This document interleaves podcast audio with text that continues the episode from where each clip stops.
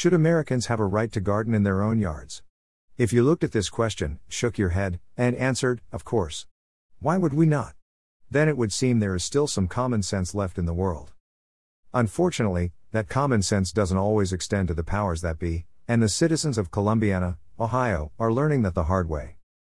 According to an article in the Salem News, the city government of Columbiana recently informed citizens that they don't have a right to plant and maintain a garden in their own yards.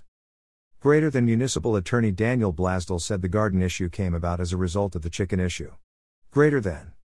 Greater than he explained that people were asking why chickens couldn't be allowed in the community while gardens were.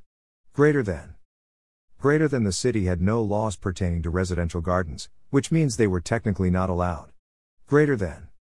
Greater than according to the city's laws, if something is not permitted, it is prohibited.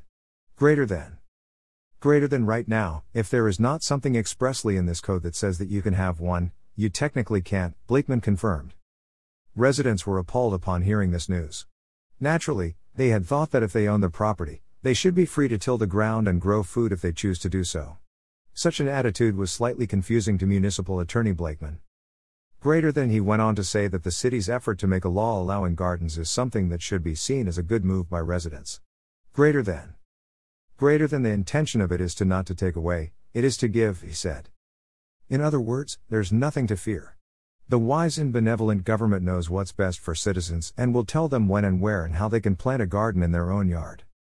City leaders likely don't know it, but Thomas Jefferson would adamantly disagree. In his 1821 autobiography, Jefferson explained that government works best when those who are closest to a jurisdiction oversee it. As such, individual property should not be governed by the federal or even the city government, but by the owner himself. Greater than every state again is divided into counties, each to take care of what lies within its local bounds, each county again into townships or wards, to manage minuter details, and every ward into farms, to be governed each by its individual proprietor. Were we directed from Washington when to sow and when to reap, we should soon want bread. It is by this partition of cares, descending in gradation from general to particular, that the mass of human affairs may be best managed for the good and prosperity of all. It was recently reported that many Americans today are feeling the pinch and struggling to make ends meet. Is it possible that this lack of prosperity is due in part to the lack of autonomy Americans have? Would we see a resurgence in prosperity if the government backed off and realized that its job is not to regulate every minute aspect of American lives? Image credit Ghostbusters, 1994, Columbia Pictures. This post city, if something is not permitted, it is prohibited. Was originally published on Intellectual Takeout by Annie Holmquist.